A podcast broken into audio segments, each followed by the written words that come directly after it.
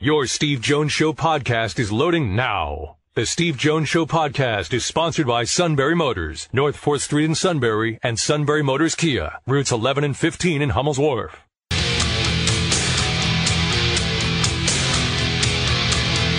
This is the Steve Jones Show on News Radio 1070 WKOK. Now, from the Sunbury Motors Studio, here's Steve Jones. Today's show brought to you by Sunbury Motors, 4th Street in Sunbury, Sunbury Motors Kia, routes 11 and 15 in Hummel's Wharf, and online at sunburymotors.com. Ford, Kia, Hyundai, best in new inventory with great warranties. So important. Pre-owned inventory they go over with a fine-tooth comb, thus they end up earning the Sunbury Motors guarantee, which is critical to the buying experience. And a terrific service department that backs it up. And they're looking for more technicians. You think about a job change? Uh, work with people who are the best at what they do. And that would be Sunbury Motors, 4th Street in Sunbury. Sunbury Motors Kia, routes 11 and 15, Hummel's Wharf. And online at sunburymotors.com.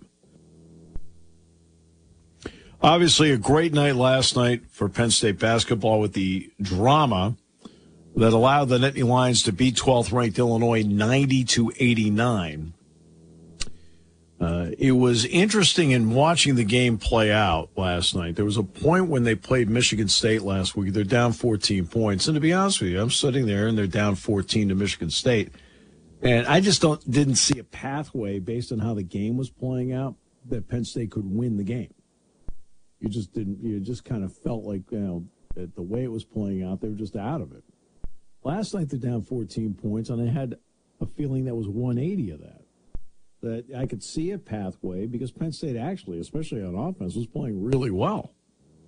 And I, I saw a pathway as a possibility for them to win. The key shot there were two key shots in the game. One was a miss and one was a make. The make is obvious. It's the Jameel Brown three on the break where he made it a four point game. Now, because he does that, the math starts to work for you and the ability to maybe win the game. And that was with 35.1 seconds to go. The miss was by Illinois, and I don't mean at the end. They have the lead and Penn State's pressing them. They're able to break the press, and they get the ball. I think it was to Luke Goody in the far corner, as, as we as as we saw it, and he took the shot. I'm like, you know, he missed it, and Dick and I look at each other. That's the first time I looked at it and said, "Guess what? They're starting to unravel." He needed to pull the ball out, run some clock, knock 20 seconds off the clock, then take a shot the 20 seconds was more valuable than the points at that stage. And when he took that shot, Dick and I looked at it and said, you know what? They got him crazed, right? They can win the game. When he missed that shot, that's when I thought they could win the game. And Todd, what didn't Mike Rhoades do last night? I'm going to guess panic. Well, uh, it's actually, I'm talking about uh, in terms of strategy. Foul. Well, yeah, you're right. He didn't do that. They did not do that, except on the Hawkins thing. They ended up fouling. They had to. They had no choice, but they let it play out. But he didn't call a timeout. Hmm. Right? Think about this.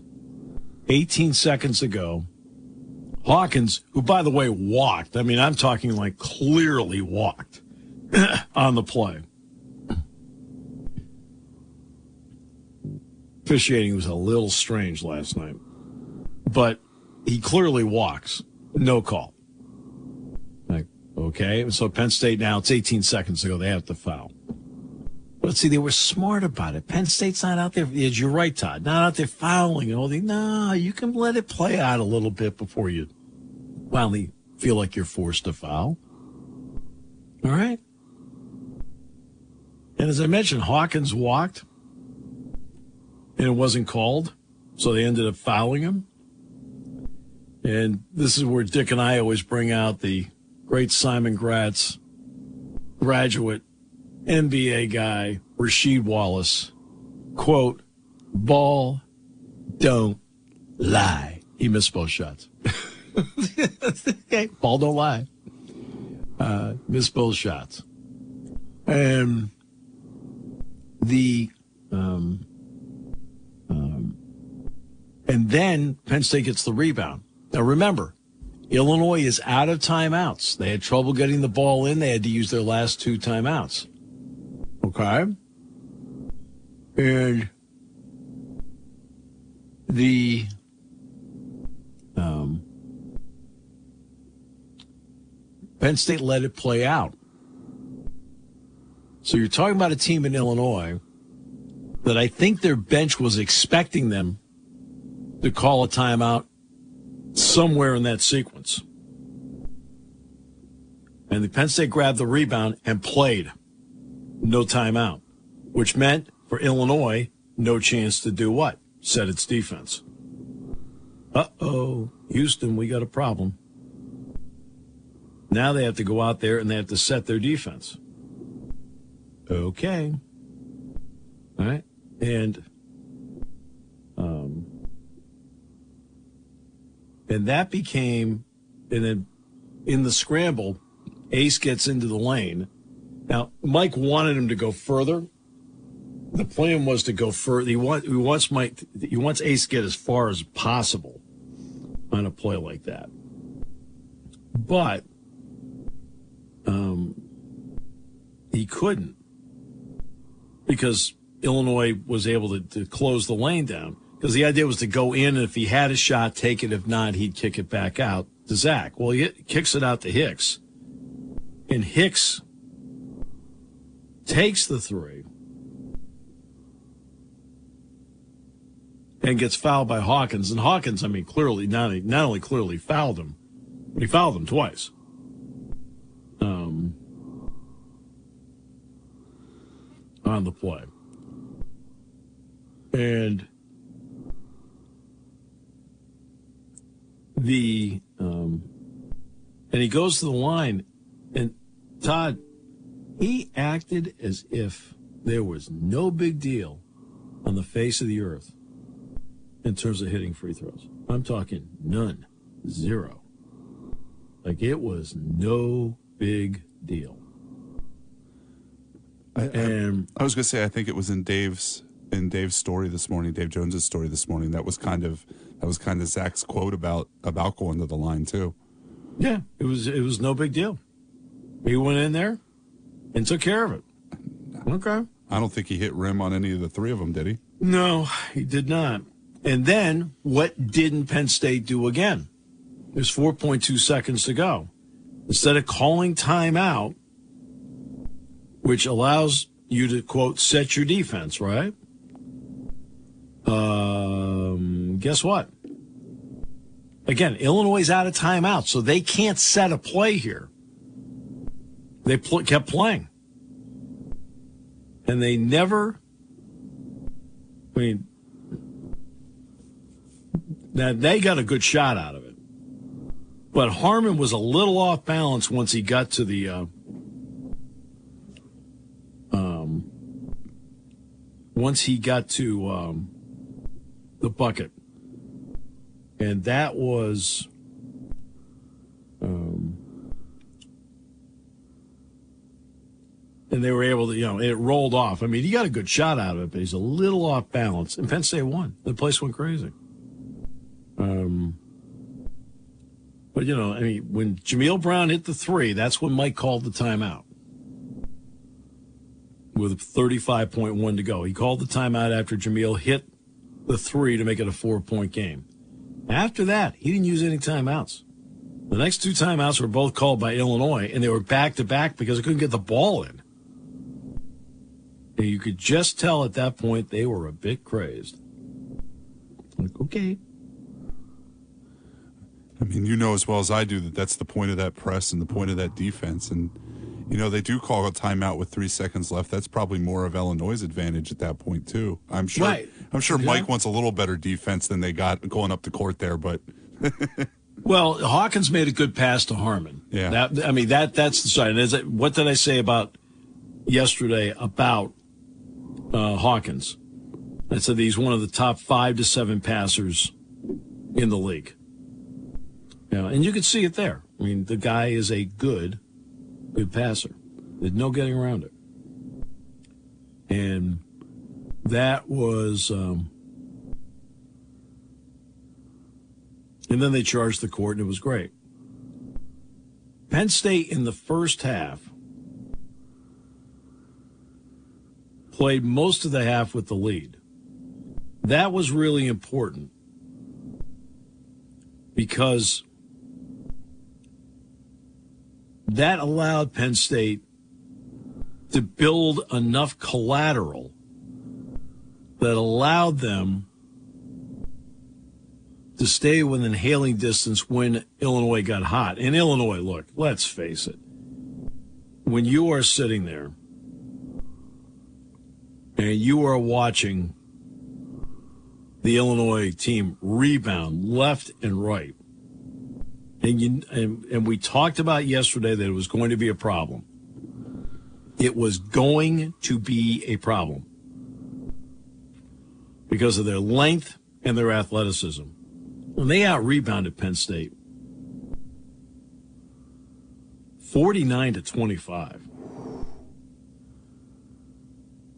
Yikes.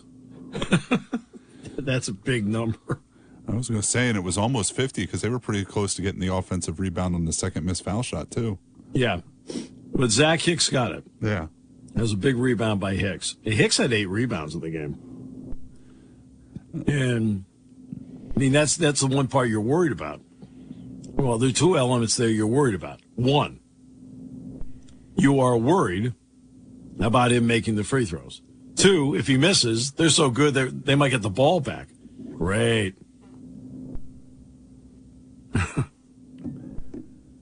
uh, yeah. So, great win. And now there's going to be a lot of talk about the venue. Um, there is no question that the players will tell you what a great atmosphere it happened to be. And it was. It was a great atmosphere. Um, no getting around it. And the, uh, but as Brad Underwood pointed out, and he's absolutely correct, they just played at Maryland. They had 18,000 people there. They won the game. The um, Illinois, I mean, you need help in a situation like this. Illinois did a laundry list of things. I mean, a laundry list of things to lose the game. I mean, stunning, including that missed jumper. That missed jumper, where they could run clock, was you kind of sat back and went, okay, they're not thinking. That's a, you know, when you're trying to win a game, that's a problem. On a night where Shannon had 35 career high, he took 18 attempts himself. They fouled him 11 times last night. He got fouled 11 times, Todd. And he was 12 of, I think 12 of 18 at the free throw line, something like that. But that was, um, I mean, that was big. And it was about two minutes to go. And Hicks had just hit a jumper, right? And right now, Penn State's down eight. And they broke the press, and Goody took the shot. You're like, what is he doing? That made no sense. The time meant more than, than the, the points at that stage. And he missed the shot on the play. And the Penn State went right down, boom, and hit a three from Zach Hicks. And it was, and I think I said in the broadcast, that's a six point turnaround. Okay.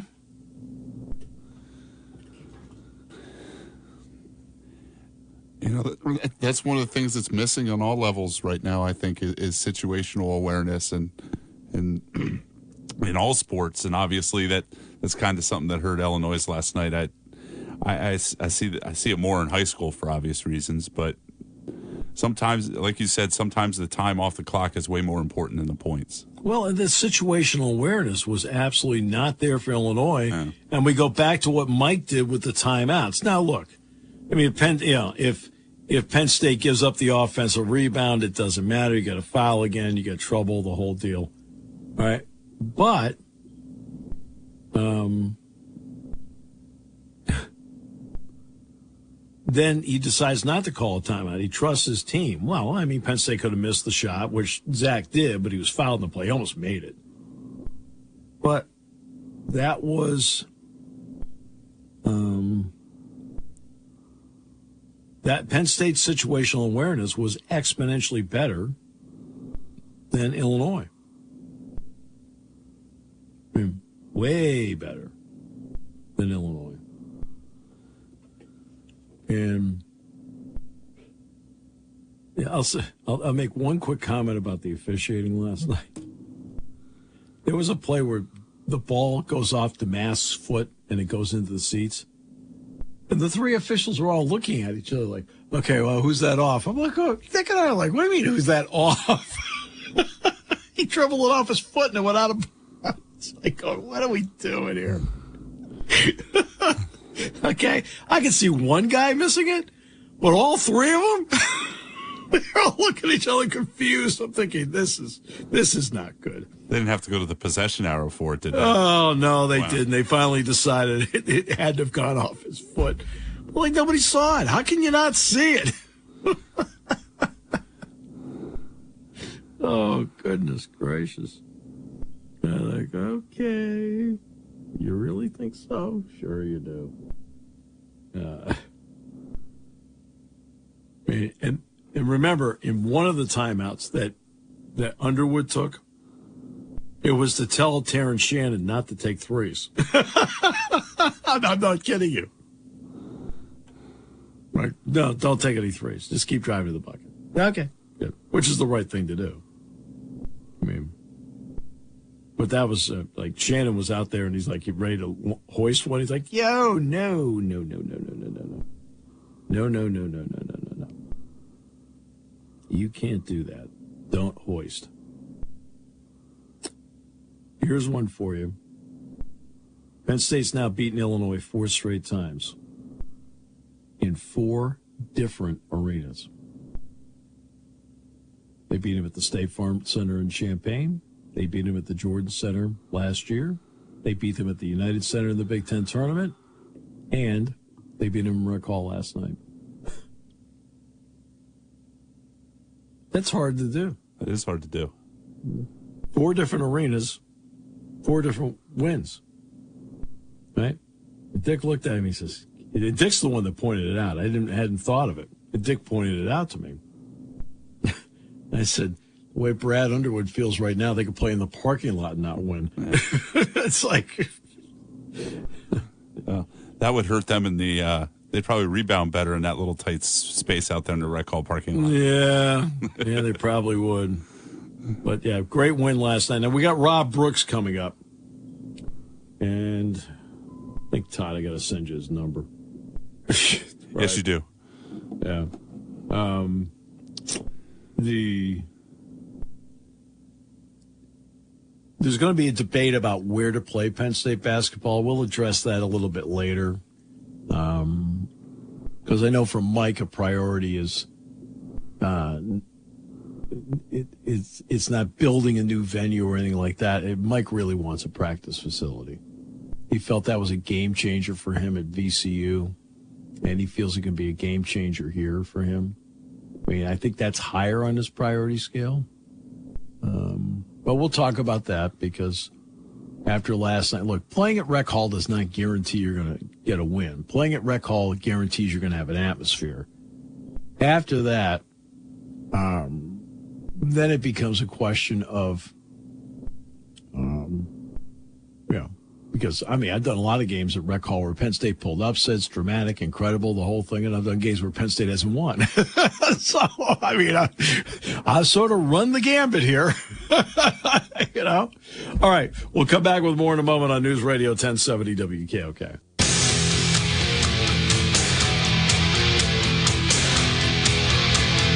This is the Steve Jones Show on News Radio 1070 WKOK. Now, from the Sunbury Motors Studio, here's Steve Jones. Today's show brought to you by Sunbury Motors, 4th Street in Sunbury, Sunbury Motors Kia, routes 11 and 15 in Hummel's Wharf, and online at sunburymotors.com.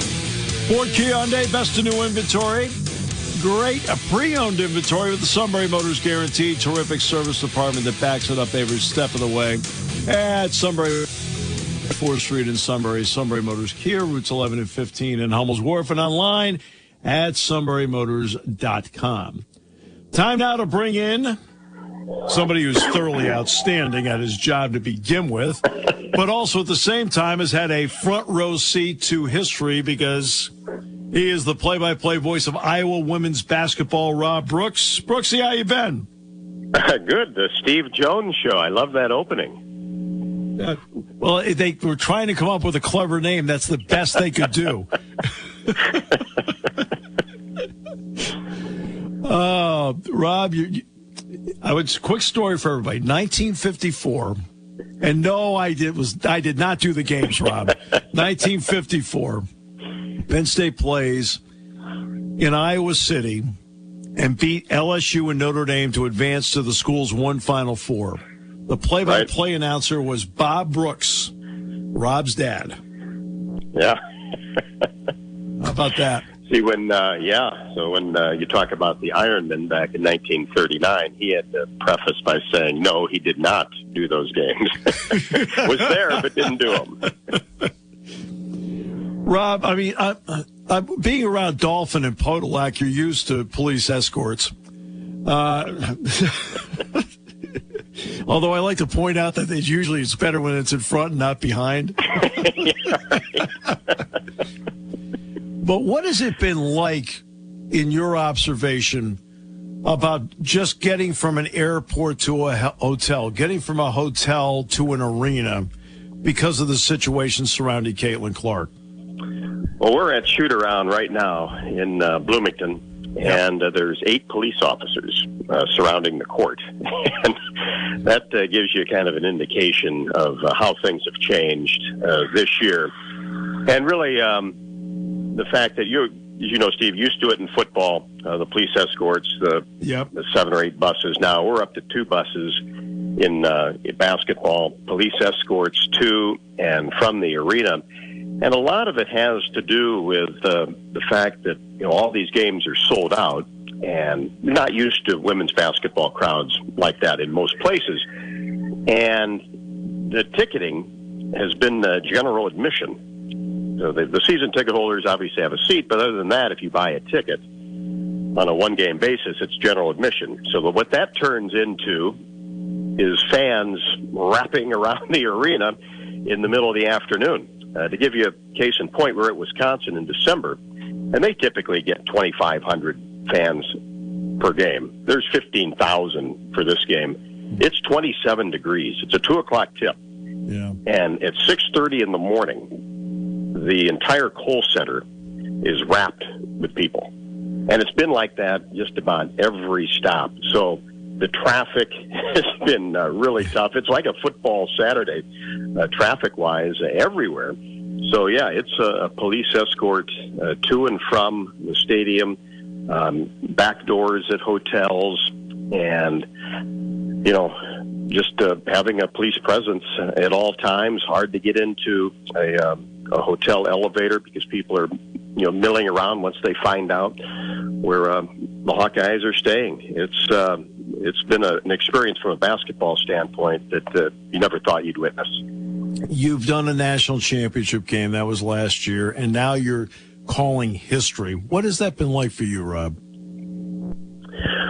Well, it's uh, it, it, has been a been a journey. It's never something uh, you anticipate because, as you know, you're around sports for so long, you just can't anticipate that unless you're a handful of schools. If you're South Carolina women's basketball or um, you know, LSU, you you know that you pretty much got a chance uh, to get there, but things happen. You know, at the University of Iowa, it's happened twice in women's basketball, and um, have not been the men's Final Four since uh, 1980. So it's just not something you really anticipate. And even when they were playing well in the tournament last year, you still okay. Well, there's a lot of roadblocks to get to one the Final Four, one the championship game. But uh, you know, Coach Bluder did such a great job in um, you know embracing um, you know all the uh, the fan attention and all the pressure to uh, hey this is it. You got to get to the final four final four or bust. And, and talked about it how it was a privilege um, to be in this position. And I think the team really embraced that and has continued this year. Uh, they've really handled this well. Caitlin Clark's handled it well. You think about the mental pressure that is on that kid night in and night out. I mean, it's a show, right? I mean, people are there mm-hmm. to see you. It's like going to a concert. You are there for a specific reason, for the most part. Now, it's a good basketball team, but you've got a a star that uh, people that don't even like basketball follow, and just how mentally tough that is, night in and night out, and still to perform. Uh, I've never seen anything like it and uh, you know she doesn't have a three for twenty game or a, a four for seventeen game. Might obviously shooting, great shooting nights, yes, and, and mediocre shooting nights, sure, but she can do so much else that you still uh, can uh, get that experience and get an idea what she's like. But um, that's been uh, extraordinary to watch um, how she's handled that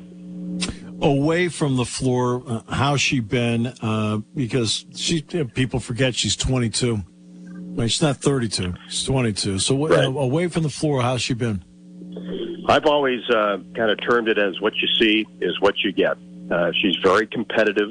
When it's time to be serious, it's it's time to be serious. But you know, she'll joke around and just kind of blend in with the team. You know, on the road or um, you know, pregame, postgame, you wouldn't have any idea that she's averaging almost 33 points a game and has the NCAA women's scoring record, and uh, gets along with her teammates very, very well. Kate Martin and her are really, really good friends, and I think that was part of the reason why a couple of the Iowa players came back after last yeah. year. They didn't have to, and uh, just to uh, embrace the experience and uh, to play with her. And you know, if you're a post player, why wouldn't you love that, right? I mean, you're going to get the ball in uh, mm-hmm. in certain situations, and if you can make tough catches, so you got a chance to score a lot of points. But a very competitive person, uh, very serious when it's time, but um, also will will joke around and uh, have a good time. What about the ability of Lisa Bluder and how she's had to handle it? Because she has a star that is awesome to have, but you have to make it all work. What kind of job has she done in making it work? uh, masterful. You know, I think um, you're right. I mean, that can be a blessing and a curse. And she has um, molded this player from when she was a freshman to now improved every single year. And you got to remember, uh, Megan Gustafson, who was uh, here yeah. five, six years ago, was also National Player of the Year. Kathleen Doyle, uh, four years ago, was Big Ten Player of the Year. She's coached three Big Ten Players of the Year and will be a fourth. Well, actually, Megan had two. Caitlin will have two, and then Kathleen Doyle. So that's five uh, in the last within the last uh, seven years, and two national Players of the Year. So development and you know just um, the ability to you know mentally get you ready and improve every single year, add things on the court, but also you know, work on your demeanor, work on everything off the court as well.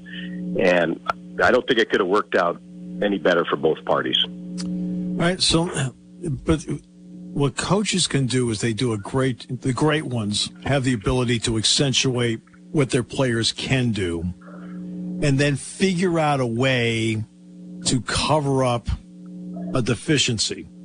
All right and, and, and if you can cover it up, it can work. No offense. I, I always talk about things in a basketball point of view. I can go all through the positives of Caitlin Clark, but the one negative to me, she's not a great defender. They do a, to me, Lisa Bluder has done a great job of masking that where she's good enough defensively based on what they're having her do. Is that fair? Yeah, and I think um, absolutely. And they they aren't going to put her on the toughest opponent. One, because it's too taxing for 35 minutes. Yep. And uh, number two, not the best defender on the team, but I'll tell you what, she has really improved her defense. I mean, basically, when she got to Iowa, you, you're in high school, you're the you're the star, you're a five star recruit. You're not going to be a great defensive player, but she has that capability. She's six feet, she's long, and I'll tell you what. In certain situations, if you need a steal or if you need um, a ball to be tapped up in the air, uh, she has done that. And I think what she has um, kind of learned is steals lead to easy hoops. And obviously, with the defenses she sees being double teamed and triple teamed, okay, if you're going to average over 30 points a game, one, you got to get to the free throw line, which she Yep. does. But number two is how can you get some easy buckets in transition? And that's off steals. And I would say in the back half of this year, she has uh, greatly improved in that um, aspect of it. This is a better defensive team than it has been in the past, and um, I think she's uh, part of it. Where you know she's um, locking in intensely on that defensive end.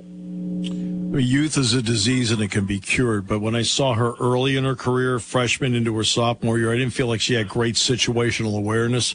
Now I feel like she orchestrates situational awareness to the highest level. Is that fair? Yeah, it is. Uh, I think um, you know her freshman year kind of played um, like she was still in high school, and um, didn't handle uh, some of the tough defensive pressures at times. You know, trying to find that open teammate, to really uh, uh, embracing the assist, and maybe taking some bad shots, and uh, that has gone away. And you still have to let her be Caitlin, right? I think that's Yep. part Oh, of the yeah. beauty of it. You know, it might be a Yep. a bad pass here or there to try to make that perfect pass or you know a logo three when maybe you didn't need it but uh, that's okay you have to live with some of that Name me a play that even surprised you because you've called every shot of her career and every play of her career. i'll i'll give you a game how's that Yeah, game. go back Yep. to um, go back to her sophomore year. This is the the point in time where i said okay this this can really be a thing. And it was um, kind of late january her sophomore year iowa had a couple of key injuries uh, to uh, the starting five. So they're really down to like seven or eight even total players playing at michigan top five team in the country. And michigan gets off to a great start. And you know places um, rocking and rolling. Michigan has a lead of over 20 points through three quarters. Sunday afternoon, most teams, okay, let's uh, let's go home. We don't play till Thursday. We'll regroup and um, we'll go on from there. And she came across the timeline, one step, started the fourth quarter, and, and fired a shot. now we've seen the long threes, not half court, in the midst of the game, knocked it down. Same next possession, same thing. Knocked it down. then they start coming out. She dribbles around, then shoots a you know a 35 foot three, hits it, scores 25 points in the fourth quarter. Yeah. In 10 minutes, Iowa pulls to within 5 it was Yeah. one, basically one on five. Michigan ended up winning the game, but I walked out of there and said, I've, I've never Mm-hmm. on TV, in person, seen anything like that. Hey, you know, And that's it- that's when you knew that okay, this this has got some teeth. this is where I, I draw the comparison to Steph Curry, and it's good. And, and I think you'll find it interesting. The three isn't obvious, but to me, Steph Curry is the best in the NBA at layups, and I think she's the best in, in basketball at layups. It's interesting. Yeah, it is, Stephen. You're exactly right because you have to make those to average what those two players are averaging. I mean, look at the, ang- you the angles. games, the angles that she they don't takes, go in. everything. Yeah, I mean the angles she takes and everything to make a layup. It's not simple like, oh, I'm laying it in. No, she does it with angles and purpose. She understands the geometry of it. right? And also potential contact.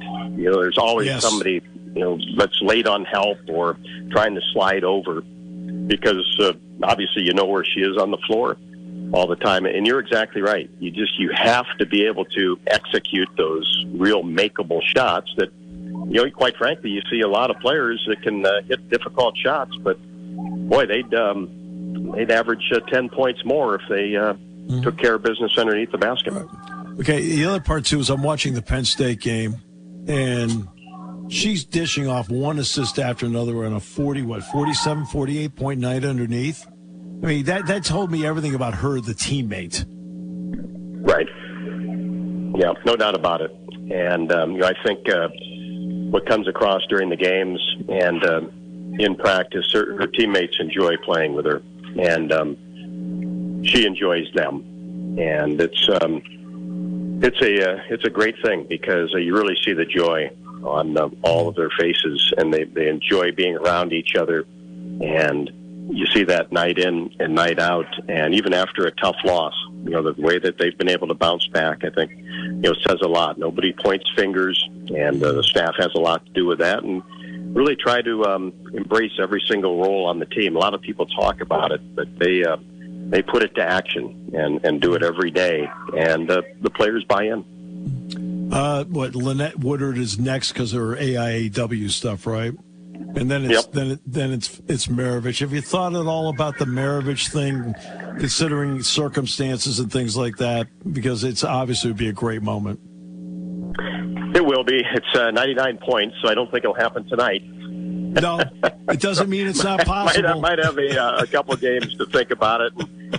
yeah, I mean, obviously this was uh, this was the big one because you could really compare um, you know, the games in the NCAA. You know, Maravich, when that happens, there'll be you know, people to talk about, well, you didn't have any three pointers and did it in three years and all that type of thing. But it is. I mean, you're still at the top of the list. Uh, she's only in her fourth year. It's not like yep. she's a sixth year senior or anything. Mm-hmm. So it will be. Um, I'll think about it. You know, I'm not ever one to write anything down or same here or anything like that. But I'll just I'll think about it and kind of how it comes out, it'll come out. That's I'm the same way. I just it happens. It happens. I always tell everybody yep. if it's if if it's a memorable call to match the moment, great. If it's not so great, they'll still remember the play. so right, right. I, it still went in, there. right? It I still really, counts. Yeah, I, I don't really worry about it too much. Rob, you're the no. best. Oh no, no, no! You're the best. You did a great job with all this. Nobody, they couldn't have handpicked anybody better to handle it uh, than you. You've been terrific. Well, appreciate it, Steve. I know you had a fun one last night. I uh, I watched the whole thing from the hotel room, and uh, what an atmosphere that was. Yeah, no, it was great. But you'll see a crazy one again tonight. You see a crazy one every night. So it has been.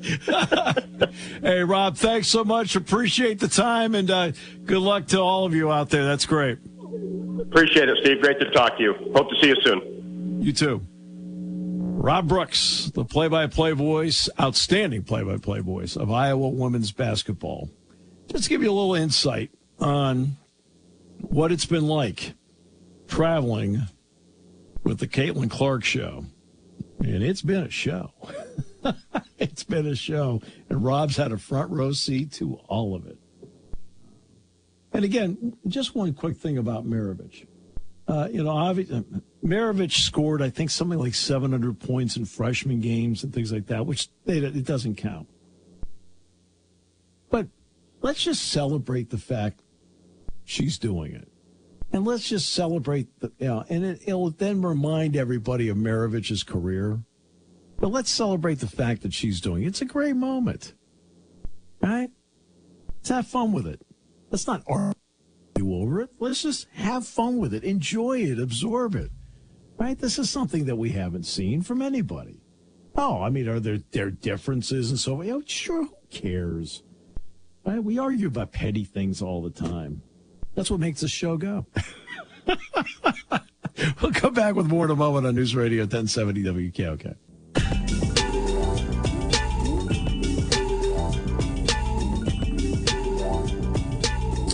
That was fun talking to Rob. Now we're going to get into the Rec Hall Jordan Center thing in the next half hour. It seems to be the great debate. Um, I will show up at the Jordan Center on Saturday and start at eleven thirty. they they get going at noon and see how it plays out. Um, it, it is. Um, uh, it was a great atmosphere last night. As Rob said, it was a great. Everybody could see it. It was coming through the TV set last night. how great it was. And that's you know, look, that atmosphere is like that. That eh, they're different sports in terms of how they play out, but the atmosphere for Penn State wrestling is phenomenal. The atmosphere for women's volleyball is phenomenal. Right, different kind of atmosphere and feel for men's and women's gymnastics. Women's gymnastics has the building tomorrow and Saturday for that big five meet. Uh, women's basketball gets it tonight, and then wrestling is in there with Edinboro on uh, on uh, Sunday. Oh, yeah. Um, it is. Um,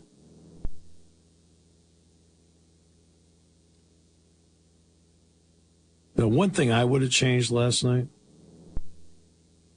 the students were always along the sideline. Always along the sideline.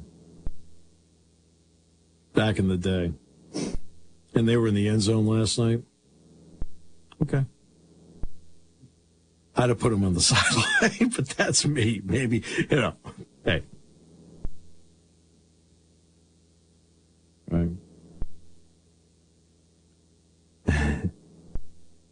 and, uh,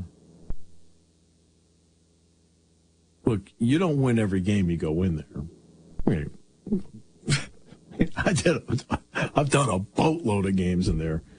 I think I'm just guessing at least 250 of them. I would say, at least, and when it's all said and done. You know, it's somewhere between 250 and 300 I've done in there in terms of men's games because I've done other events in there. I've done over 400 events in there between all the TV stuff I've done with men's and women's gymnastics and women's volleyball and men's volleyball and women's basketball and you know so I mean and wrestling I people don't think I've done a lot of wrestling. I've done at least 50 wrestling matches in my career on TV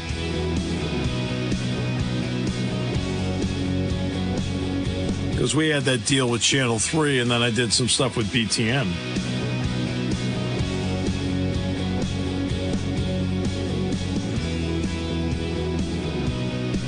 I think people forget that BTN hasn't been around that all that long. 2007. No, way longer than I was thinking. yeah, but I mean between 1980 and 2007, before that, I was doing all these events with Channel 3. And I remember one time, was, I, I want to say it was like 2004 maybe? Or 2005, Penn State opened at Northwestern in basketball. I flew back and did a wrestling match on a Friday night and flew back to do a basketball game in